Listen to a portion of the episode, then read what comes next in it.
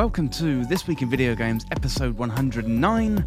My name is Tom Kershaw, and this is a podcast all about the world of video games. Well, this week I've been playing The Last of Us Part 1, the remake of that hit first game in the Last of Us series. There's also been a ton of news over the past few weeks, with GTA 6 getting leaked, then Nintendo and Sony having major showcases, so there's plenty of news to catch up on. I'm going to go through all of that plus break down the new Legend of Zelda Tears of the Kingdom trailer. So it's a busy show, so let's get to it.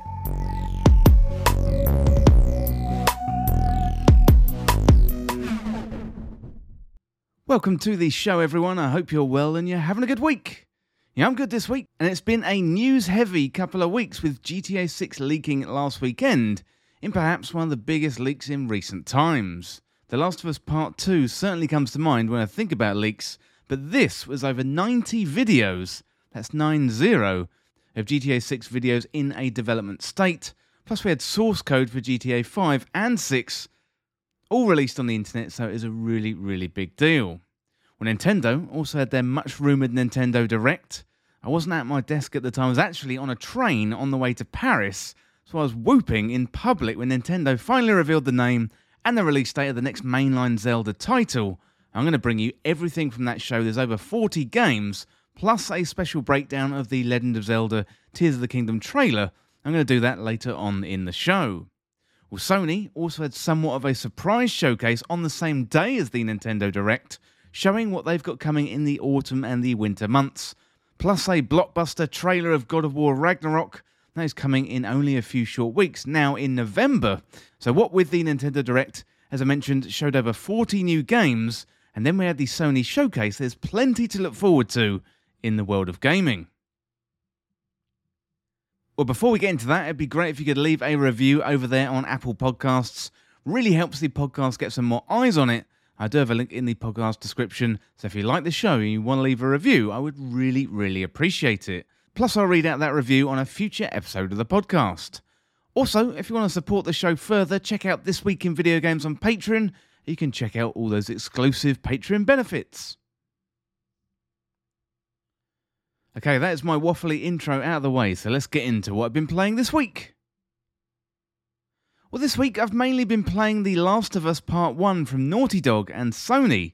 This is an absolutely gorgeous game and really makes great use of the PlayStation 5. So the review is first up in the show, so I'll get to that in a second. You know, normally on the podcast I tend to do a couple of reviews, but it has been such a news heavy couple of weeks, I thought it'd be good to focus on the headlines. Well, without further delay, let's dive into my review of The Last of Us Part 1.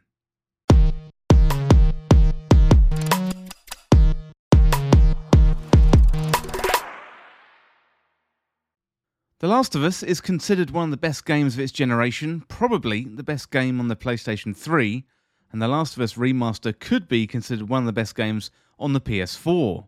Well, now in 2022, we've got The Last of Us Part 1, a remaster slash remake, which brings the game up to graphical and technical standards of the PlayStation 5. But is it worth £70 or $70 to play The Last of Us on a current generation console? Well, today, we're going to find out. The Last of Us is critically acclaimed, winning nearly every award under the sun, and was followed up in 2020 with a highly controversial Last of Us Part 2. Well, if you haven't played The Last of Us, then first of all, you should stop what you're doing right now and play it. You know, it's a post apocalyptic stealth action adventure game about trying to survive in a very, very harsh world. It's filled with danger around every turn, and Naughty Dog crafted an almost perfect single player story which is definitely one of the best games of all time. The motivation for creating The Last of Us Part 1 is an interesting case. So the team had just finished working on The Last of Us Part 2, so wanted to dive into a new project, and The Last of Us also has a TV show coming out in 2023, so perhaps Naughty Dog wanted to tie it all together and provide a seamless player experience, given a whole swathe of new fans are about to enter the Last of Us universe via that HBO TV show. They've also got a multiplayer game in the works, which could be part of Sony's rumoured string of live service games coming out over the next few years, so it's a busy time for everyone over there at Naughty Dog. Well, The Last of Us Part 1 takes advantage of the PlayStation 5 being able to deliver highly detailed environments and character models in a fully rebuilt world full of new animations. The game also takes advantage of the new features of the PlayStation 5, like the haptic feedback on the controller, allowing for a more immersive experience. Plus, you've got some of the most extensive accessibility options I've seen in a video game. You know, the Last of Us Part 2 was praised for its approach to accessibility, and The Last of Us Part 1 goes even further opening up the game to even more fans all around the world. The original multiplayer mode is missing from this updated PlayStation 5 version, but happily it does include Left Behind, which is a short prequel. You know, while there are some differences in the game, it largely stays true to the original, meaning if you've never played The Last of Us, this is going to be the definitive way to experience the game. So, playing through the game again, I'm reminded that The Last of Us is really a modern masterpiece of storytelling. The world is brutal, the characters, they're strong, the acting is fantastic, it's shocking and violent, even more so when brought up to the standards of the PlayStation 5. Now, this one is definitely not for the faint of heart. It's sad, it's scary, it does get very dark at times. But there is a thread of hope in the story as Ellie and Joel go on their journey together through a clicker infested near future. Well, The Last of Us Part 1 is billed as a ground up rebuild for the PlayStation 5. Now, this is a remake and not a remaster as we had before. Now, there's two display modes with native 4K at 30 frames per second, and then another at dynamic 4K which targets 60 frames per second. And Naughty Dog say they've built the characters and environments from the ground up, and when it's delivered in this clarity, you can really, really tell the characters, the environments, and the action all definitely pop out of the screen. While the characters look better and more detailed as seen by Sony's side by side comparison videos and stills, you know, you've got the environments, they feel denser, and the interactive environments, they're more plentiful. The lighting is stunning, and the reflections and the water effects are some of the best I've ever seen. You know, Ratchet and Clank Rift Apart was my top visual game in 2021. Uh, I think Last of Us Part 1 could give that a run for its money. It just looks that good. The rain effects, they are so realistic with Joel and Ellie dripping wet through when they go through rain soaked areas, with water running down their faces, their clothes, and their weapons in a very realistic manner. It is the perfect advert for the PlayStation 5. There are definitely fidelity upgrades which help you when you're crouching and crawling through a museum, trying to creep around clickers without being seen. The Last of Us Part 1 does lean on the original performance capture, cutscene direction, and the voice work from the original PS3 version, and there have been a few changes to characters as well, Tess being the most obvious near the start of the game, but also the improvements to the tech allow for more emotion to be conveyed through the expression of the characters. So, with that in mind, it's not a 100% remake from the ground up, even though Naughty Dog is billing it as such. There are certainly a lot of noticeable improvements, but some of the audio assets and the direction have been retained. The accessibility options have been given a complete overhaul, with a high contrast mode for players with vision challenges. There's also automatic navigation for blind and low vision players, with indicators on the screen for deaf and hard of hearing players, and loads more options too. The controller can be completely remapped, and the difficulty options can be changed very, very seamlessly and easily. The difficulty also has a lot of subcategories like ally effectiveness and enemy awareness. It's not just a simple easy, medium, and hard mode. I can't really speak with any authority on the effectiveness of the accessibility options, but they do look good and they are more extensive than I've seen in other games. And hopefully, other developers will be taking note and make these kinds of accessibility options standard across all games in the near future. Regarding some of the other improvements of The Last of Us Part 1, the enemy AI is in a major overhaul, and while it doesn't exactly match the level we see in The Last of Us Part 2, it is still a vast improvement over the first installment. Enemies now walk in non predictable patterns when they are trying to find you. More often than not, when it's a clicker or a soldier hunting you, enemies they are much more unpredictable when it comes to direction and methods of finding you, and that makes it much more of a challenge. Your AI controlled friendlies also don't tend to walk out and wander out into the open and give the game away so easily in this version, which is a welcome addition. The DualSense haptic feedback has been expertly implemented on this one, so it's not the in your face rumbling of the controller that's most effective, it's the subtle, gentle feedback, which is almost constant throughout the whole playthrough. You can feel the kickback on your gun when the rain drops on the thundering hooves of horses as they run. And while the haptic feedback features do tend to drain the batteries very, very quickly on your controller, it does add an overall net positive feature to the immersive experience of The Last of Us Part 1, and I think it's a great example for others looking to implement similar features in other games. Yeah, from start to finish, The Last of Us Part 1 is about 15 to 20 hours long when you take into account that prequel Left Behind, and at the end you can unlock some game modifiers, new cosmetics, and also visual modes too. The latter, you know, it's similar to Instagram filters that you're most likely familiar with. Plus, you can also dress up your main characters in different clothes if you really want to. The modifiers, they are fun to play around with. They include infinite ammo, infinite crafting materials, and slow motion. They are probably the most notable options. It does add a little bit of fun to the game if you want to go back in after the main story. Overall, this is the definitive way to experience The Last of Us Part 1. I'm not 100% sure we needed the experience, especially at the £70 or $70 price point, given we got The Last of Us Remaster available to play through PlayStation Plus. However, given the context of the TV show and The Last of Us Part 2, then it does kind of make sense. So I'm not sure I'd recommend playing through it if you've played it before, but if you haven't played The Last of Us, then now is the time to do so, and this is the version to play. Well, the game was developed by Naughty Dog, it was published by Sony, it's available on the PlayStation 5, and the original release date was the 2nd of September 2022. Well, that is it for now for The Last of Us Part 1. Really, really enjoyed my playthrough, and it is an absolute delight going back to a modern classic video game.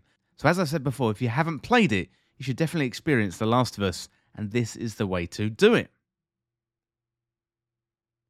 Well, that is it for The Last of Us Part 1 for now, but next up, let's check out the GTA 6 leaks. Well,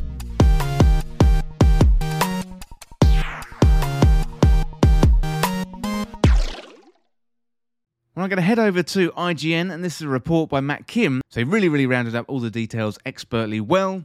So Matt says on Sunday, September the 18th, a massive and unprecedented leak hit one of the most anticipated games of the decade.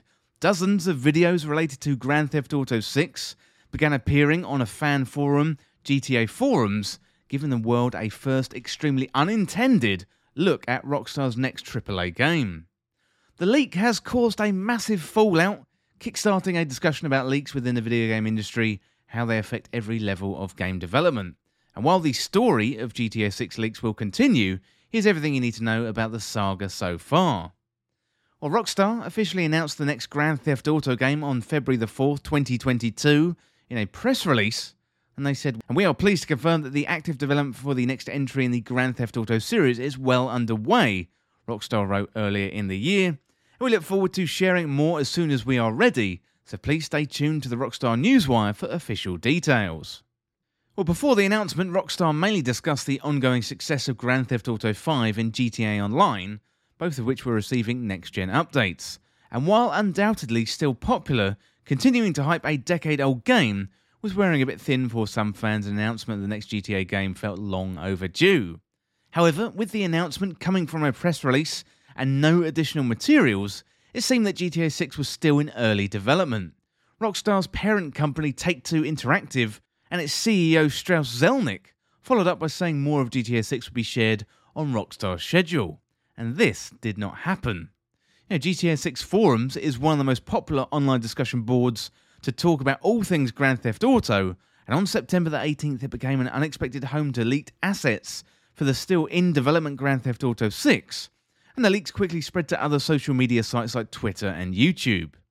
So, various clips with unfinished assets showed off several elements of the game in development, including parts of the world, gunplay, and NPC AI. The clips also similarly confirm some of the rumours about GTA 6 that were already spreading online, such as the existence of male and female protagonists.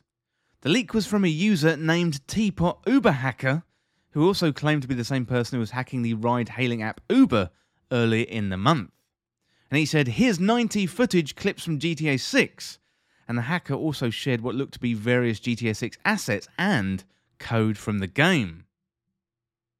Well, later that same day, leaked videos on multiple platforms were being removed at the request of Take Two Interactive. As reported by VGC, takedown requests appeared to be coming from individuals with Rockstar email addresses, all but confirming that the leaks were legitimate. Well, the next day, both GTA forums and the GTA 6 subreddit removed threads featuring the leaked content, and messages on both sites explained that they were complying with a request from Take Two to remove any and all copyrighted material, and the original GTA forums thread was later reinstated, albeit locked for new comments, with all links to stolen material removed. In a surprising move, Rockstar confirmed the veracity of the hack, which until then was still being touted as some very elaborate hoax. We recently suffered a network intrusion in which an unauthorized third party illegally accessed and downloaded confidential information from our systems, including early development footage for the next Grand Theft Auto. Rockstar also reassured fans that despite the extensive leaks, the studio did not anticipate any disruption for the long term effect of development of its ongoing projects. Work on the next Grand Theft Auto game would also continue as planned. Well, given the extensive nature of the hacks and that reported victims aren't one but two major companies, well, the FBI has gotten involved in an investigation over the hacks.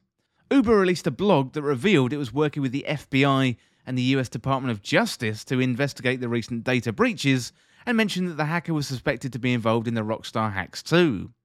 Uber revealed it believes the hacker or hackers to be associated with a group known as Lapsus, which has carried out similar attacks on companies like Nvidia, Microsoft, and Samsung.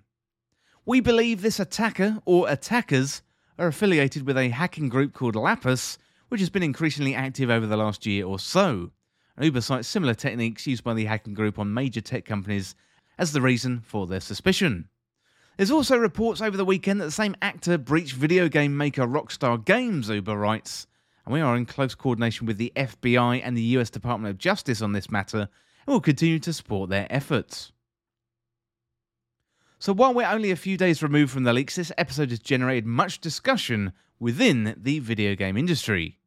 One such discussion is the harm of sharing early footage of the game and how that might affect the perception of the final product. So while the next Grand Theft Auto game is still in early development, popular understanding of game development is still lacking, and this could have negative consequences on the game's final version. And my thoughts are with the team at Rockstar Games, wrote Xbox's Sarah Bond, you know, it can be disheartening to have a project you've worked hard on to delight fans revealed and critiqued before it's ready. And Bloomberg's Jason Schreier noted that the possible effects of the leak might have on employees and how it might limit work from home flexibility. As far as the early footage is concerned, there's been a pushback against any early judgment on a work still in progress. You know, anyone judging the leaked footage of GTA 6 like an idiot clearly hasn't worked in game development, writes game developer Cliffy B, and the amount of hours and people and dollars that goes into these games is insane. You know, one way game developers began to combat and educate what an in development version of the game looks like is by sharing footage from their game's early in development cycle. So, developers from Insomniac, Remedy, and more also shared early footage from games like Control, Spider Man, and more to illustrate what early game development looks like, even for AAA projects. Well, the caveat here is the leaked GTA 6 footage looks pretty good, considering how early the game is in development. How some of the developers are broadening the scope of how early a game could be shown, such as EA Motive, which has been sharing very early looks at their upcoming Dead Space remake, while heavily emphasising that everything they're sharing is still quite early. But if more gamers gain a deeper insight and context into game development, even for AAA games, then perhaps there's at least one benefit from this episode. So we're not going to know the full effects of the leak on the development of Grand Theft Auto 6 or Rockstar Games for some time, and while any possible consequences might not reveal themselves for years, it's still going to go down as one of the biggest leaks in video game history and possibly the entertainment industry as a whole. Once again, I want to thank Matt Kim for a great write up over there at IGN. Definitely go and check that out, and I'll put a link down below in the description and the show notes. Well, that is it for now for the GTA 6 leaks. I would love to hear what you think. Let me know over there on Patreon or on Twitter at TWIVG Podcast. Be really, really interested to hear what you think. Well, that is it for now for the GTA 6 leaks, but next up, let's have a look at the Sony State of Play.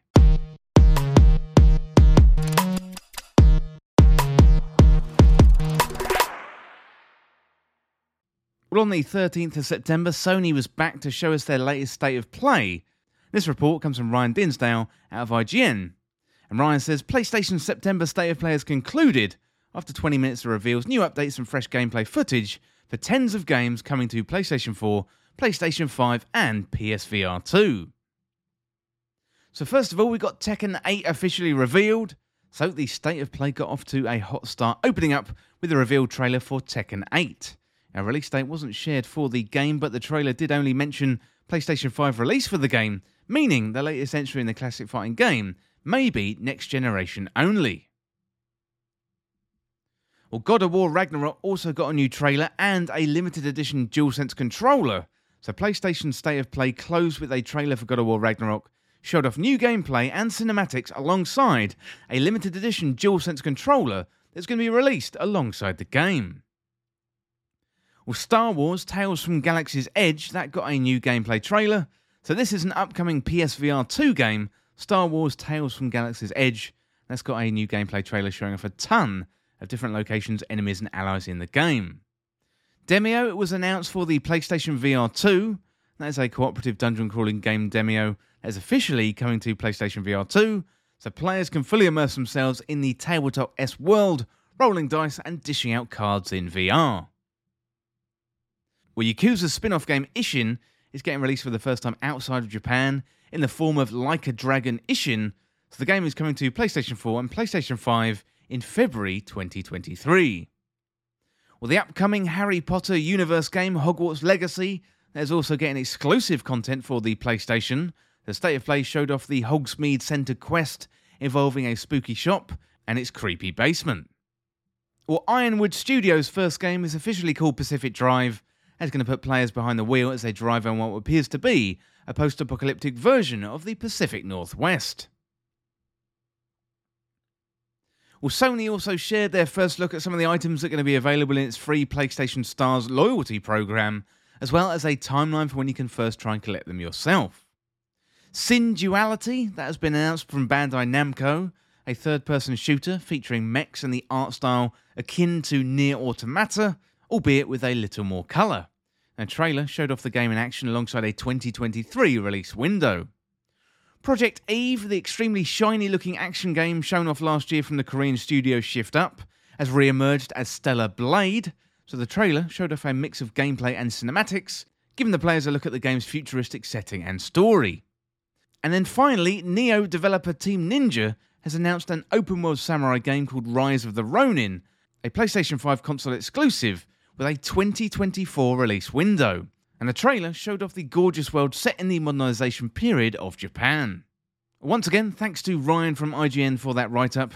Really, really good stuff. And we got loads of really, really good stuff to look forward to from Sony. And what about that God of War trailer? Oh my goodness me, I was excited about the game before, but after seeing that trailer, I really, really can't wait till November. Well, that is it for the state of play, but now, next up, let's have a look at the all platform charts.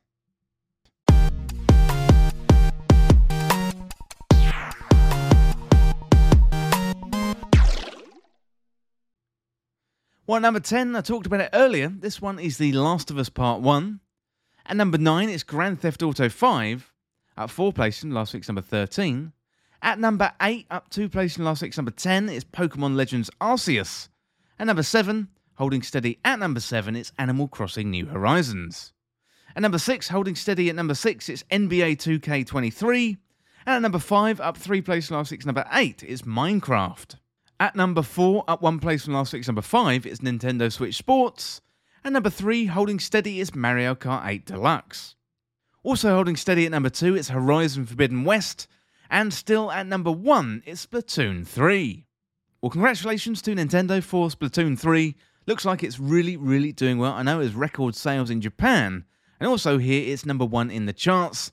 So congratulations to the team behind Splatoon for that number one. Well, that is it for now for the all platform charts, but next up, let's have a look at the latest Nintendo Direct.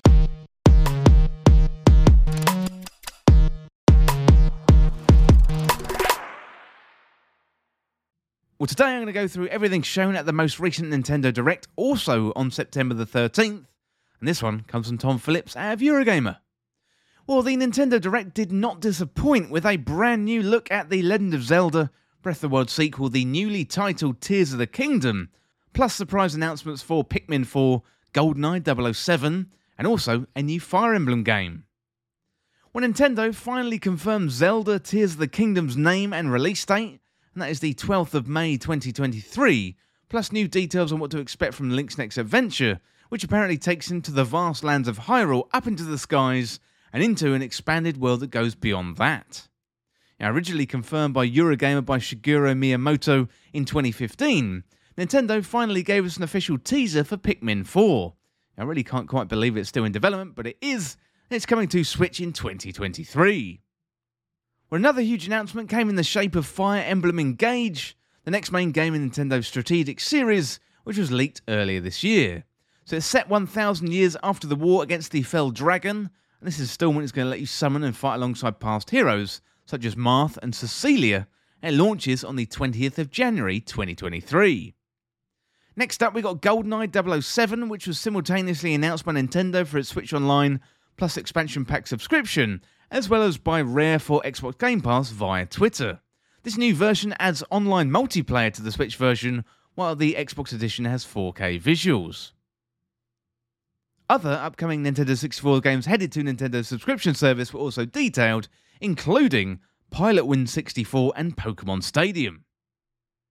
Kirby's Return to Dreamland Deluxe, a remake of the Wii original, was announced today for launch on the Switch on the 24th of February 2023. And this version includes a new copy ability, local multiplayer support, and also new minigames too. Fresh from breaking sales records in Japan, Splatoon 3's first post launch Splatfest is going to ask you what you'd like to survive on a desert island, gear, grub, or fun. So hopefully you got into that action this weekend. That was on the 24th of September. Mario Kart 8 Deluxe's third wave of DLC is going to arrive this winter, with eight more tracks including Merry Mountain from Mario Kart Tour and Peach Gardens from Mario Kart DS. These tie in perfectly with past track leaks, proving those in fact were accurate. Well, today also brought new gameplay for Bayonetta 3, which, as we knew, arrives next month on the 28th of October. A separately released video looked at the game in more detail, and you can check out that over on YouTube. So we got a round of updates on existing Nintendo games, such as the next wave of content for Xenoblade Chronicles 3 Expansion Pass.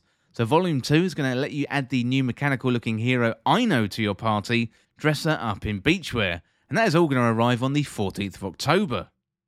Over in Mario Kart Strikers Battle League Football Land, a second free update to the game is going to launch in September. It's going to bring Diddy Kong to the game, plus more gear, another stadium, individual rankings based on skill points, customization options for supporters in the audience, and also stadium effect options. And it would have been great to have all this stuff ready for launch, but never mind.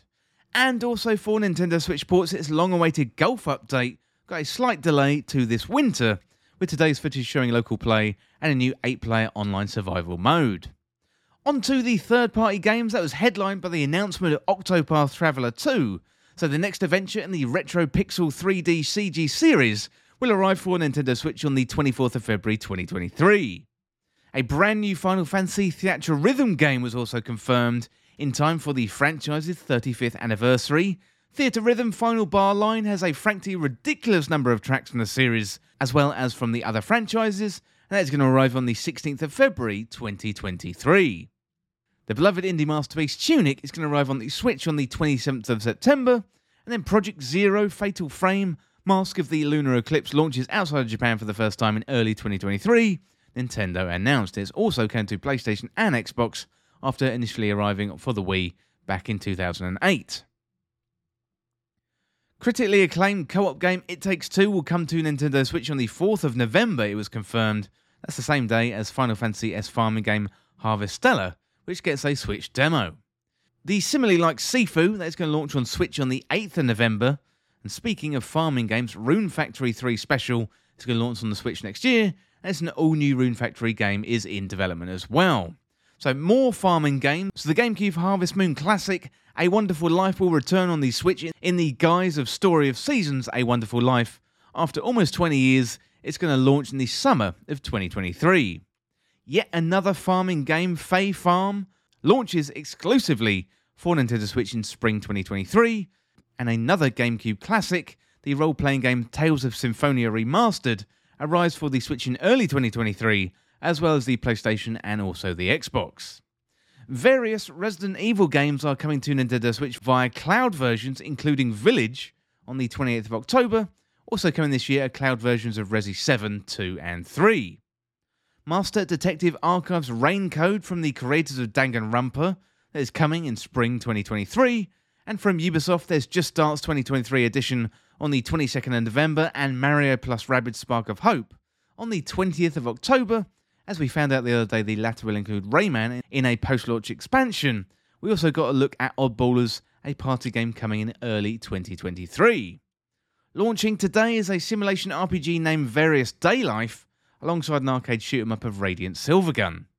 Machine Building Simulation Factorio launches on the 28th of October, and then Crisis Core Final Fantasy VII Reunion is coming to the Switch on the 13th of December. The RT2D exploration adventure IB turns up in spring 2023. Then you got Fitness Boxing Fist of the North Star launches in March 2023, whilst Atelier Ryza 3 Alchemist of the End and the Secret Key turns up on the 20 turns up on the 24th of February 2023.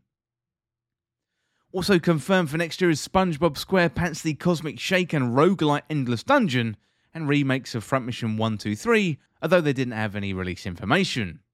Finally, games appearing in a montage including Disney Speedstorm, that's Winter 2022, Lego Brick Tales, Awesome 2022, Life is Strange Arcadia Bay Collection, 27th of September, Romancing Saga, Minstrel Song, Remastered coming on the 1st of December, and lastly, Fall Guys Season 2, that began on the 15th of September. Well, that was just about everything announced in that latest Nintendo Direct. An absolutely bumper edition of games, loads to look forward to. Plus, also, we had that name and release date announcement for Tears of the Kingdom, the next mainline Zelda game, coming out on the 12th of May 2023. So, really, really exciting stuff. Really, really can't wait for that one. So much so that I did a huge deep dive into the trailer. So, next up, let's go into that deep dive for Legend of Zelda Tears of the Kingdom.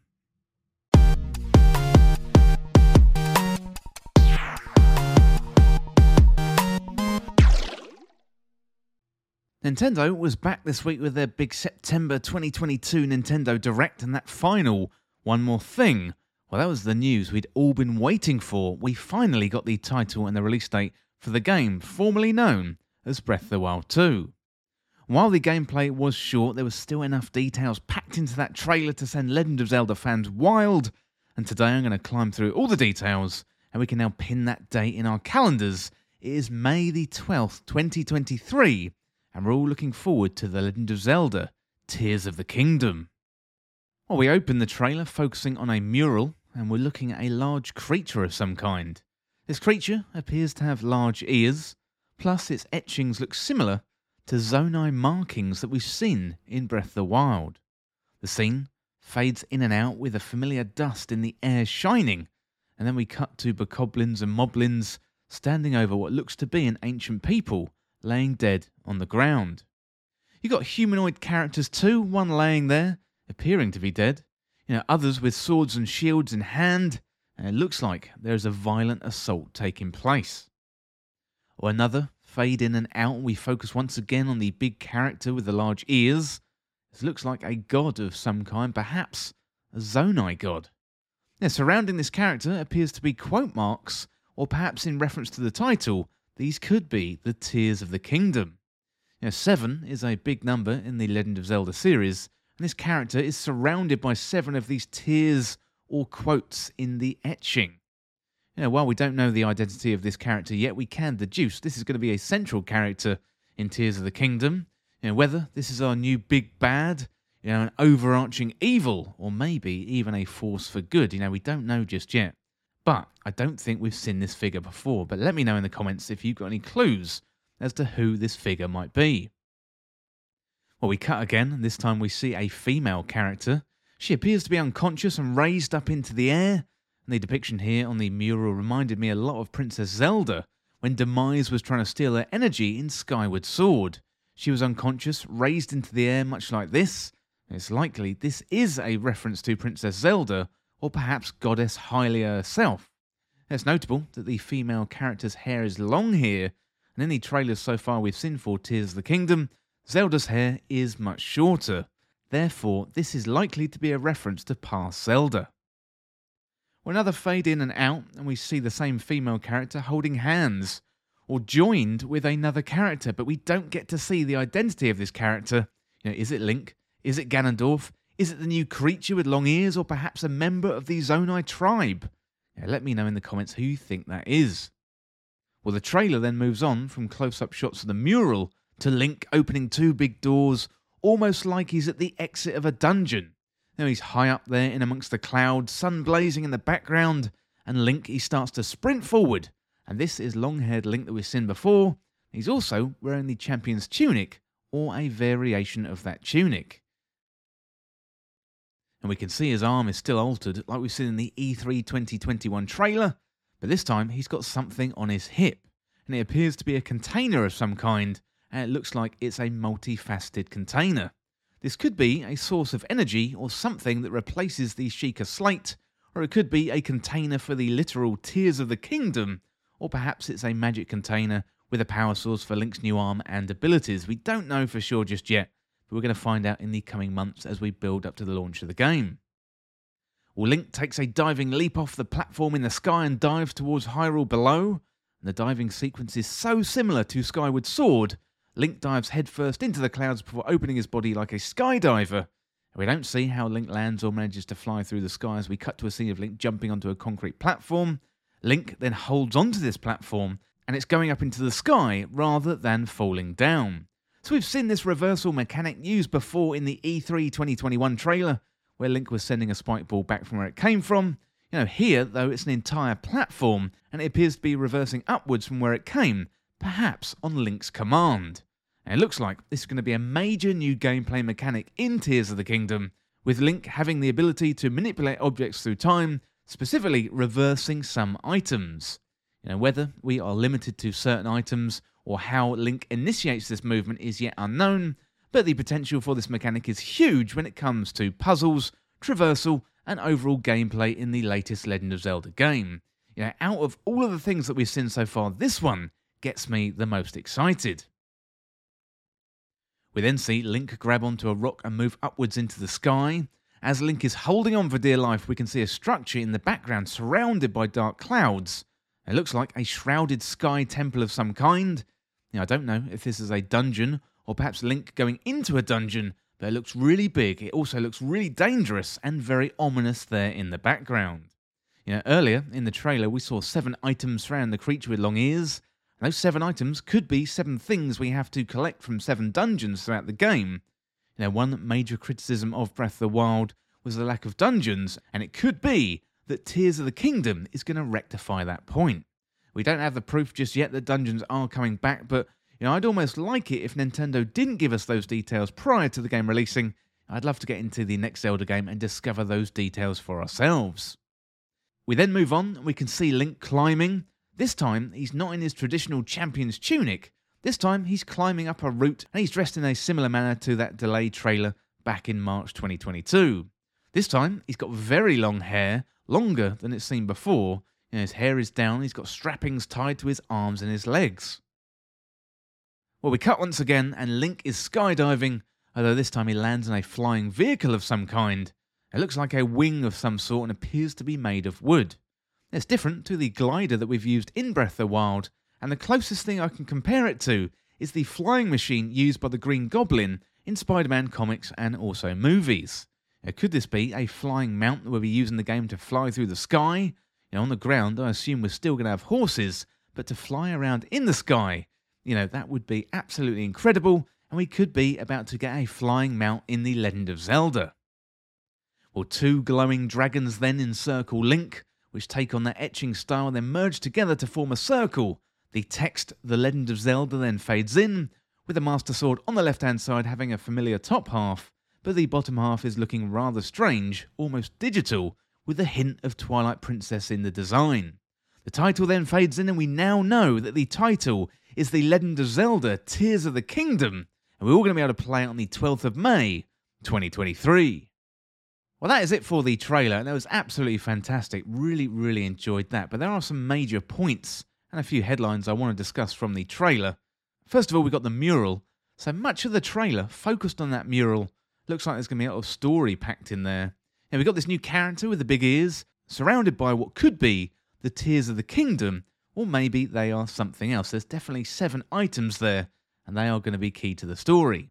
So this new character is surrounded by seven items which do look to be important. So, from this one scene, we could deduce there's a godlike creature or a character who's going to be central to the story.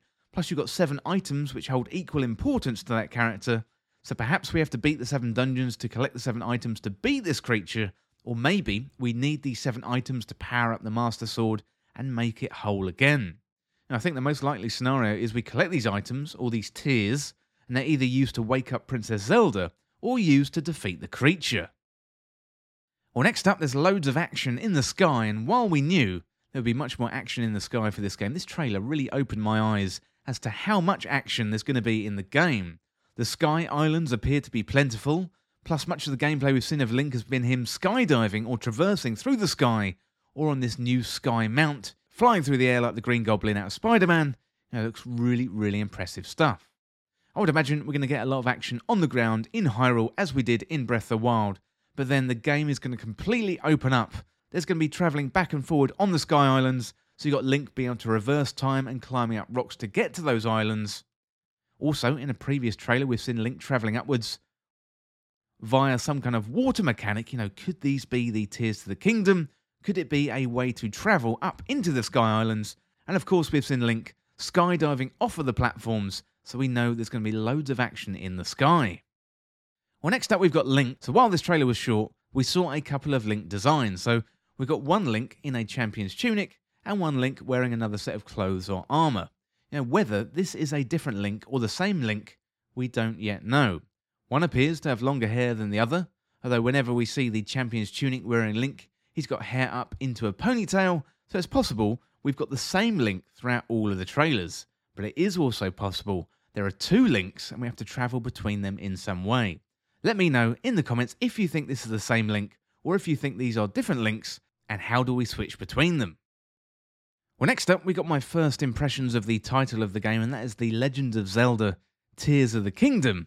And you know what? I really like it. I'm glad Nintendo didn't go for Breath of the Something, and that they've got their unique title for the game. Tears of the Kingdom uses a similar structure from a sentence point of view. For example, something of the something now, I did discuss the title a few videos ago, and I don't think anyone got close in their guesses to Tears of the Kingdom. You know, there are a couple of ways that this could be taken. Are they literal tears, you know, tears of the inhabitants of Hyrule, or are they some kind of item that can be collected in a vial, perhaps used as a magic power source? Although we have seen in that E3 2021 trailer a quote unquote water droplet falling and Link travelling using that water droplet, so maybe this is one of the Tears of the Kingdom. Also, in this trailer, we see several items surrounding this big new character with the big ears, so perhaps these are the Tears of the Kingdom. Now, let me know down in the comments what you think of the title and what the Tears of the Kingdom are. Finally, we've got the conundrum about why the trailer wasn't live streamed in the UK. It should have been live streamed at 3 pm, although Nintendo said rather than do that, they were going to drop it one hour later as an on demand video on YouTube. So, this is most likely because of the unfortunate timing of Her Majesty the Queen dying and the UK being in a state of national mourning at the moment. Know, as we all build up to a funeral on Monday, the 19th of September 2022. You know, Tears of the Kingdom is such a huge coincidence when it comes to the Queen dying. You know, on one hand, you've got the next Legend of Zelda game, Tears of the Kingdom. Everyone is really, really excited. The next Legend of Zelda game is being announced. It's been building up for years to this moment for the title. And then all of a sudden, our monarch dies. You know, she's been on the throne for 70 years. So it really is a hugely sad event, and the timing is really, really unfortunate. So this kind of thing only really happens once per century. You can imagine the meetings at Nintendo when the unfortunate news of the Queen came through. It must have been absolute chaos. Well, that gives us a good idea about why the trailer wasn't live streamed in the UK, where you've got a name like Tears of the Kingdom, and then you've got the whole UK in mourning at the moment because of the Queen, you know, it's such an unfortunate coincidence. Well, yes, that event is very, very sad, but I don't want to dwell on it too much. The next Legend of Zelda game has been titled. We got a release date of the 12th of May, 2023, so it's really, really exciting stuff as we look to the future. Well, that was my deep dive there into Legend of Zelda Tears of the Kingdom, so I hope you enjoyed that. But next up, let's have a look at what games we've got coming out in the next few weeks.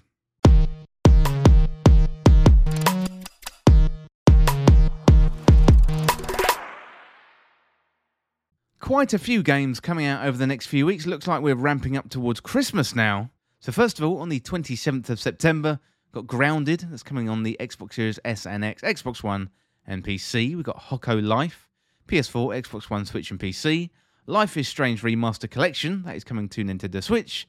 And The Fridge is Red, that is coming to PC. Also on the 27th, Legend of Heroes Trails from Zero, PS4, Switch, and PC. Tunic, that is coming to PS5, PlayStation 4, and Nintendo Switch. On the 28th of September, we got Deathverse, Let It Die, that's on the PS5 and the PlayStation 4. We've got Brewmaster, that's on the 29th, that's coming to PC. We've got Tick. that's coming out on the Switch, that is also on the 29th of September, and a few other games on the 29th of September. Let's list those off now. So Let's Build a Zoo, PS5, Xbox Series S and X, PS4, Xbox One, and Switch. Got Moonbreaker on PC. We've got Pathfinder, Wrath of the Righteous, Xbox Series S and X, PS4, Xbox One, and Switch.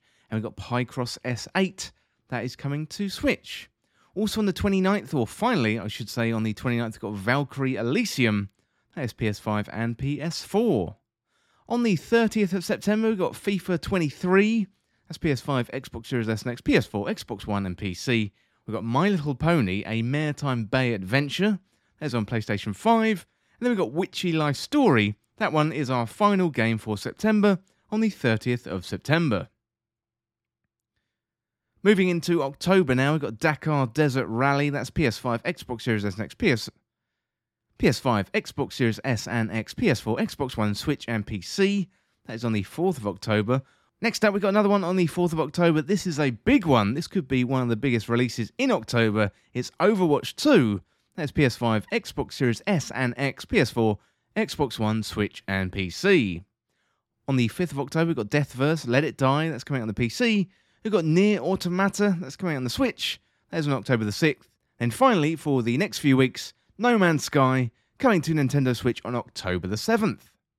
Well, that is going to be it for this week's episode. And if you want to get involved with the show, get in contact through patreon.com forward slash this week in video games, or check out the latest on the website. You can send in your questions, your comments, and your video game stories. I'm always interested in hearing from you.